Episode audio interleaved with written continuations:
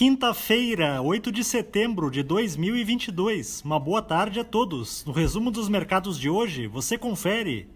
O Ibovespa terminou o dia em alta de 0,14% aos 109.916 pontos, com alívio da cautela excessiva que predominou no pregão da terça-feira.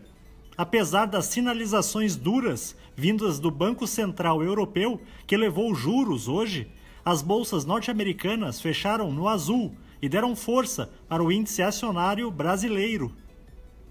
Na ponta positiva, as ações da Vale, em alta de 1,31%, avançaram em função das novas projeções da companhia para o segmento de metais básicos, com expectativa de crescimento da demanda mundial para o níquel e o cobre nos próximos anos. Na ponta negativa, os papéis da PetroRio, em baixa de 4,07%, recuaram depois que a empresa informou redução de 12,8% em sua produção diária em agosto em relação a julho.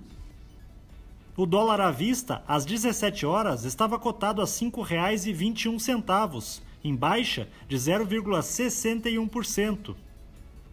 Já no exterior, as bolsas asiáticas fecharam sem direção única, com os investidores otimistas com uma revisão para cima do PIB japonês entre abril e junho, mas, por outro lado, com o aumento dos temores com a desaceleração da atividade econômica chinesa.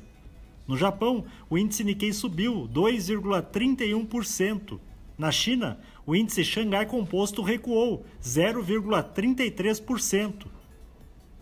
Os mercados na Europa encerraram de forma mista, à medida em que foram digerindo a decisão do Banco Central Europeu de elevar sua taxa básica em 0,75 ponto percentual, levando a taxa de refinanciamento para 1,25% ao ano.